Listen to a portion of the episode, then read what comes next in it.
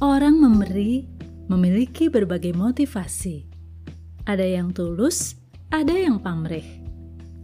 Orang yang tulus bersih hatinya, ikhlas, sedangkan yang pamrih punya maksud tersembunyi untuk memenuhi keinginan atau keuntungan. Itu sebabnya, jika tak terpenuhi keinginannya, ia mudah kecewa, lalu marah.